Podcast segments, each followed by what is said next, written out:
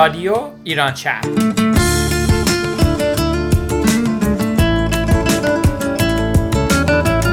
برنامه هفتگی از آمریکا.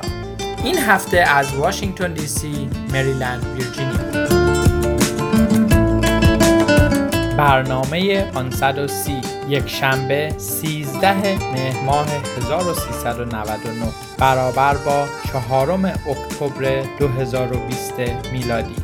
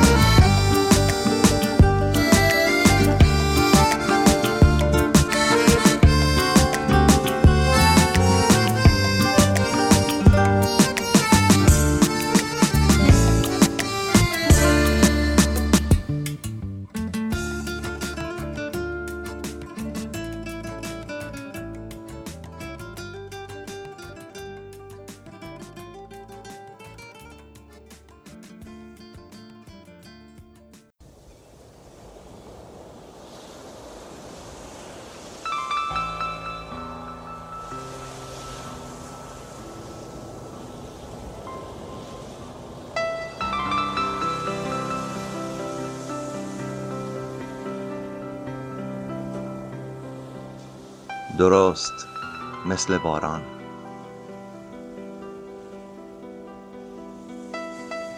درست مثل باران. درست مثل باران.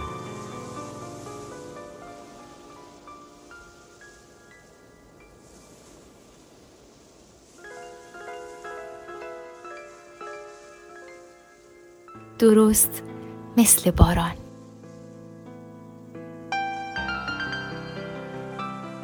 هنوز یک ماه نشده بود که به همراه خانوادهش به این شهر کوچ کرده بودن.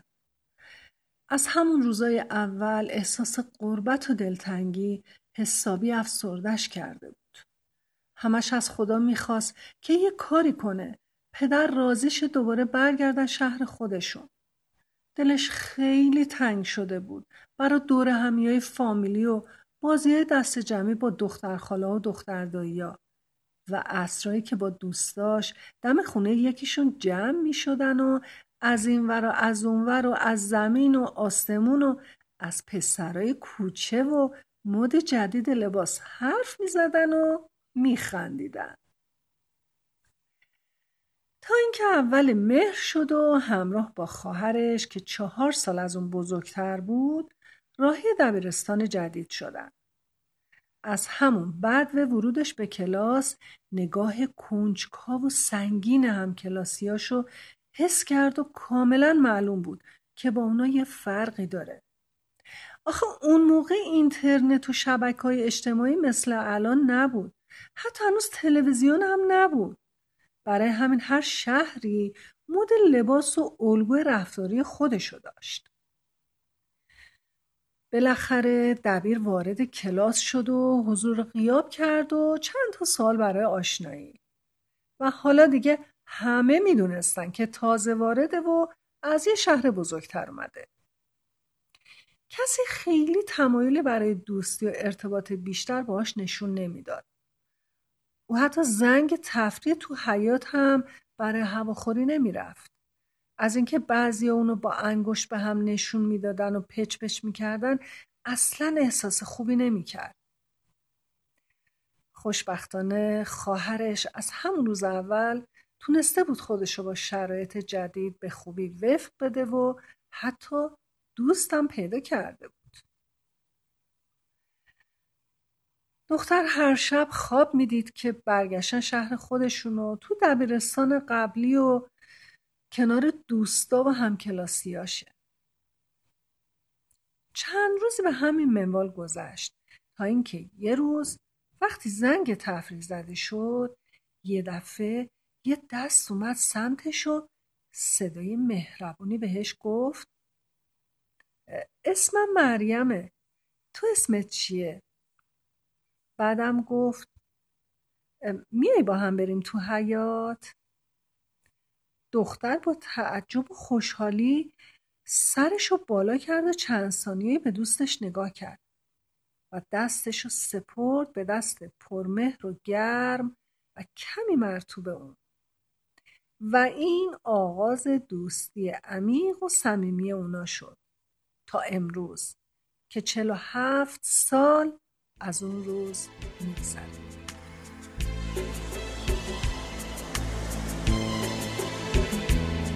درست مثل باران. درست مثل باران.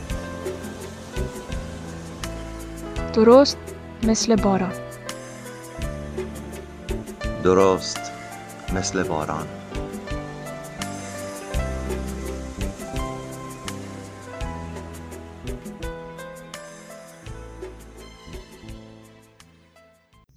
امیدوارم که تا اینجای برنامه از برنامه لذت برده باشید. در این قسمت ما می‌خوایم ده قاعده دیگه از کتاب ملت عشق رو که به قواعد صوفیان در واقع یا دراویش مشهور هست به اسم چهل قاعده صوفی مسلکانی که دلی باز و روحی در پرواز دارند برای شما بخونیم.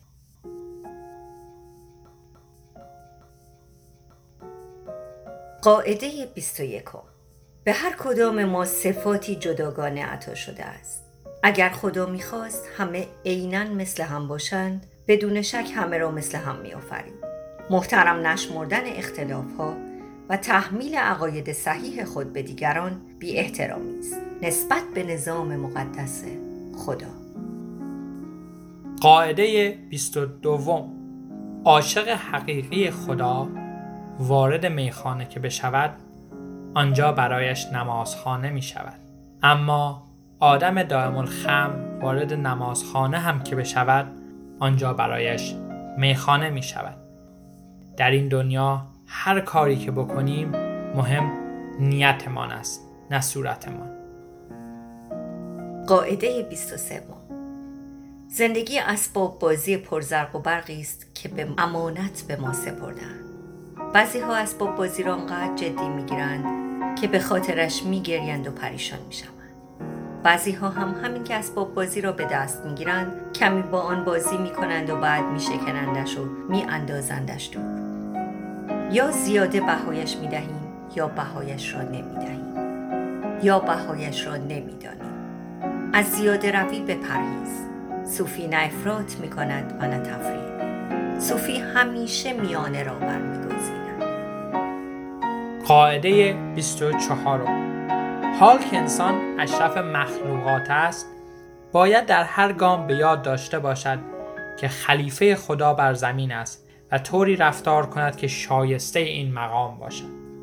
انسان اگر فقیر شود به زندان افتد آماج افترا شود حتی به اسارت رود باز هم باید مانند خلیفه سرافراز چشم و دل و سیر و با قلبی مطمئن رفتار کنم قاعده 25 فقط در آینده دنبال بهشت و جهنم نگرد. هرگاه بتوانیم یکی را بدون چشم داشت و حساب و کتاب و معامله دوست داشته باشیم در اصل در بهشتیم. هرگاه با یکی منازعه کنیم و به نفرت و حسد و کین آلوده شویم با سر به جهنم افتاده قاعده 26 کائنات وجودی واحد است. همه چیز و همه کس با نخی نامرئی به هم بستند مبادا آه کسی را برآوری. مبادا دیگری را به خصوص اگر از تو ضعیفتر باشد بیازاری. فراموش نکن که اندوه آدمی تنها در آن سوی دنیا ممکن است همه انسانها را اندوهگین کند. شادمانی یک نفر ممکن است همه را شادمان کند. قاعده 27 این دنیا به کوه میماند. هر فریادی که بزنی پژواک همون را میشنم اگر سخنی خیر از دهانت براید سخنی خیر پژواک مییابد. اگر سخنی شر بر زبان برانی همون شر به سراغت میآید. پس هر که بارت سخنی زشت بر زبان راند تو چهل شبانه روز درباره آن انسان سخن نیکو بگو. در پایان چهلمین روز می‌بینی که همه چیز عوض شده. اگر دلت دگرگون شود دنیا دگرگون می شود قاعده 28 گذشته مهیست که روی ذهنمان را پوشانده. آینده نیز پس پرده خیال است. نه آینده من مشخص است نه گذشته من را می توانیم عوض کنیم. صوفی همیشه حقیقت زمان حال را در می یابد قاعده 29 تقدیر بدان معنا نیست که مسیر زندگیمان از پیش تعیین شده.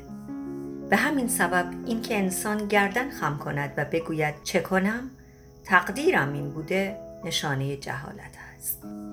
تقدیر همه راه نیست. فقط تا سر دوراهی هاست. گذرگاه مشخص است. اما انتخاب گردش ها و راه های فرعی در دست مسافر است. پس نه بر زندگیت حاکمی و نه محکوم آنی. قاعده سیوم صوفی حقیقی آن است که اگر دیگران سرزنشش کنند عیبش بجویند بدش را بگویند حتی به او افترا ببندند. دهانش را بسته نگه دارد و درباره کسی حتی یک کلمه حرف ناشایست نزند. صوفی عیب را نمی بیند عیب را می پوشند.